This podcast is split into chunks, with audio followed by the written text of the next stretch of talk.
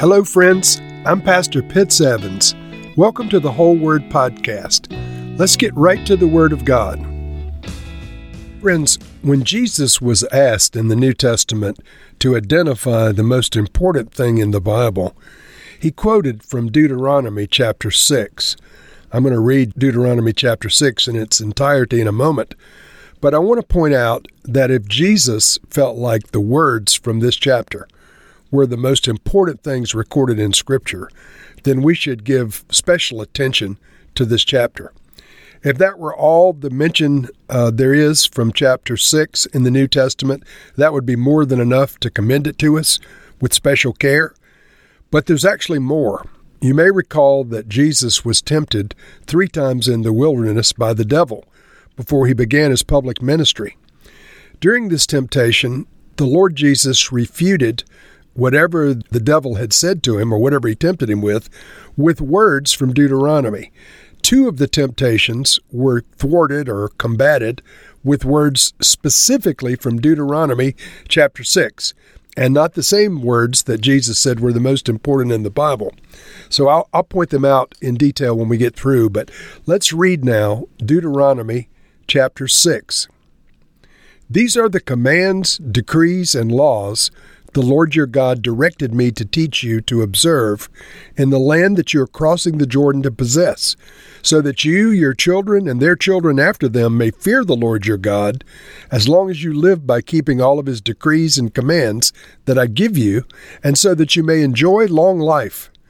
Hear, Israel, and be careful to obey, so that it may go well with you, and that you may increase greatly in a land flowing with milk and honey just as the Lord, the God of your ancestors, has promised you.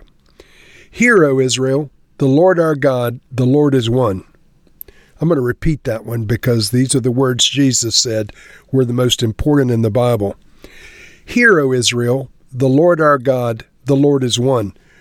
Love the Lord your God with all of your heart, and with all of your soul, and with all of your strength. These commandments that I give you today are to be on your hearts. Impress them on your children. Talk about them when you sit at home and when you walk along the road, when you lie down and when you get up. Tie them as symbols on your hands and bind them on your foreheads. Write them on the doorframes of your houses and on your gates.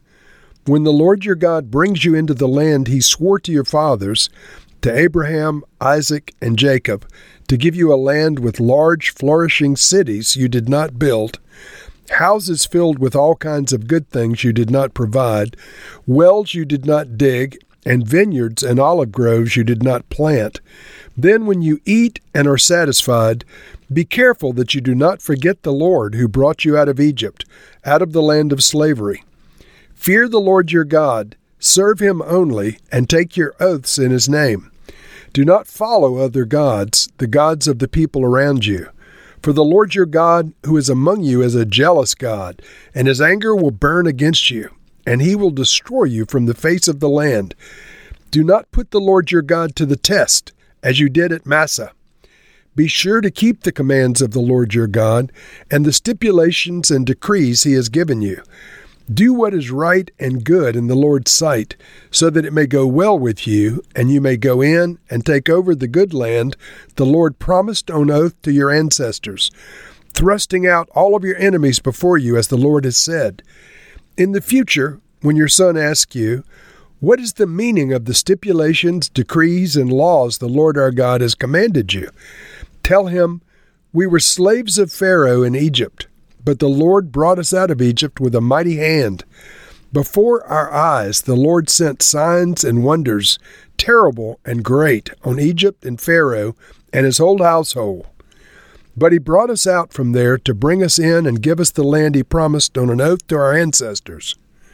The Lord commanded us to obey all of these decrees and to fear the Lord our God so that we might always prosper and be kept alive, as is the case today. And if we are careful to obey all of this law before the Lord our God as he commanded us, that will be our righteousness.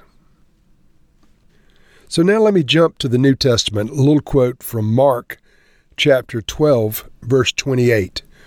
One of the teachers of the law came and heard them debating. Noticing that Jesus had given them a good answer, he asked him, Of all the commandments, which is the most important? The most important one, answered Jesus, is this Hear, O Israel, the Lord our God, the Lord is one.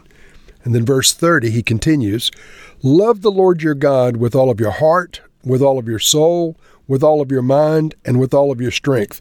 Now, friends, he's quoting directly from Deuteronomy chapter 6, verse 4 and 5. I'll read them from Deuteronomy. Hear, O Israel, the Lord our God, the Lord is one. Love the Lord your God with all of your heart, with all of your soul, with all of your strength. And so this, Hear, O Israel, the Lord our God, the Lord is one. In Hebrew, Shema Yisrael, Adonai Eloheinu, Adonai Echad. This is the great declaration of monotheism. This is the great declaration of the oneness of our God.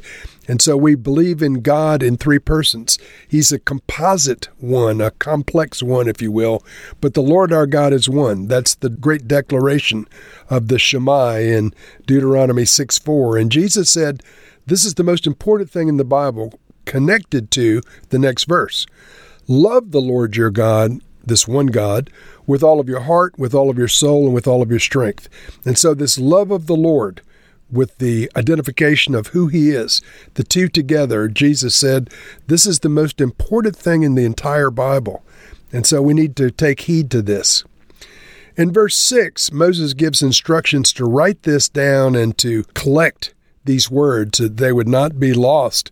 He said, These commandments that I give you today are to be on your hearts. Impress them on your children. Talk about them when you sit at home and when you walk along the road, when you lie down and when you get up. Tie them as symbols on your hands and bind them to your foreheads. Write them on the door frames of your houses and on your gates.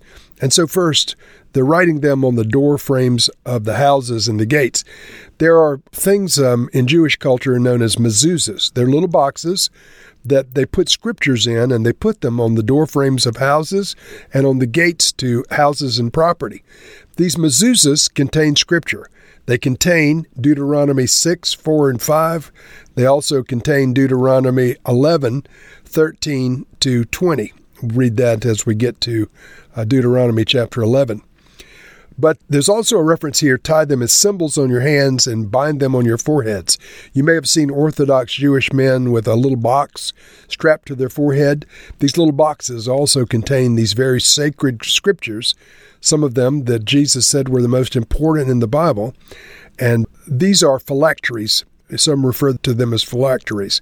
They also are bound sometimes on their arms, once again representing these very important commandments. Now, to the temptations of Christ.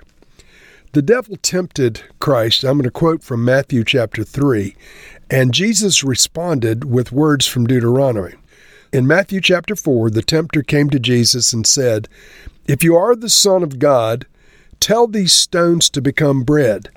Jesus answered, It is written, Man shall not live on bread alone, but on every word that comes from the mouth of God. Now, he's quoting from Deuteronomy, but not the part we just read. He's quoting from Deuteronomy chapter 8, verse 3, which says, Man does not live on bread alone, but on every word that comes from the mouth of the Lord. And so Jesus dealt with the first temptation of the devil with words from Deuteronomy chapter 8. The next temptation, verse 6, the devil said, If you are I'm back to Matthew 4, verse 6. If you are the Son of God, he said, throw yourself down, for it's written, He will command His angels concerning you, and they will lift you up in their hands, so that you'll not strike your foot against a stone. Jesus answered him, It is also written, Do not put the Lord your God to the test. Now, this quote, Do not put the Lord your God to the test, is from Deuteronomy chapter 6, verse 16. Do not put the Lord your God to the test. That's a direct quote. And then finally, the third temptation is in uh, Matthew chapter 4, verse 8. Again, the devil took him to a very high mountain, showed him all the kingdoms of the world and their splendor. All of this I give you, he said, if you will bow down and worship me. Jesus said to him, Away from me, Satan, for it's written, Worship the Lord your God and serve him only. Once again, friends, that's a direct quote from Deuteronomy. It is um, from Deuteronomy chapter 6, verse 13. And so this this um, temptation of Christ, Jesus felt that when he was confronted with the devil and challenged by the devil, the way to combat that was by quoting scripture. The scripture he quoted was from Deuteronomy. Now, sometimes we as Christians think, oh, that's Old Testament, it's not relevant. Friends, if Jesus said these things are relevant, they're relevant. And if Jesus said that the most important thing in the Bible is, Hear, O Israel, the Lord our God, the Lord is one, and love the Lord your God with all of your heart, with all of your soul, and with all of your strength, if that is quoted from Deuteronomy by Jesus in the Gospels as being the, the greatest commandment, friends, we should hold it in equally high regard as our Savior and Lord did. And so, Lord, we acknowledge you are the Lord our God and you are one God. Lord, we declare our love to you with all of our hearts, with all of our souls, and all of our strength.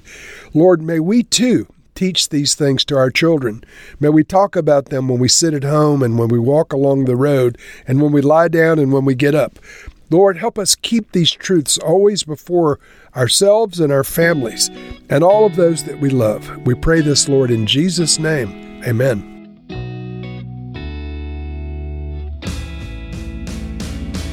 Thank you for listening to this episode of The Whole Word. It was brought to you by Whole Word Fellowship and the Northern Virginia House of Prayer. If you were encouraged, please share our podcast with your friends. We'd also appreciate it if you'd hit subscribe in your favorite podcast app and take a few moments to write a review. If you'd like more information on our church and our ministry, you can go to wholeword.net or wholewordpodcast.com for more information. Thank you again, and may the Lord Jesus bless you today and always.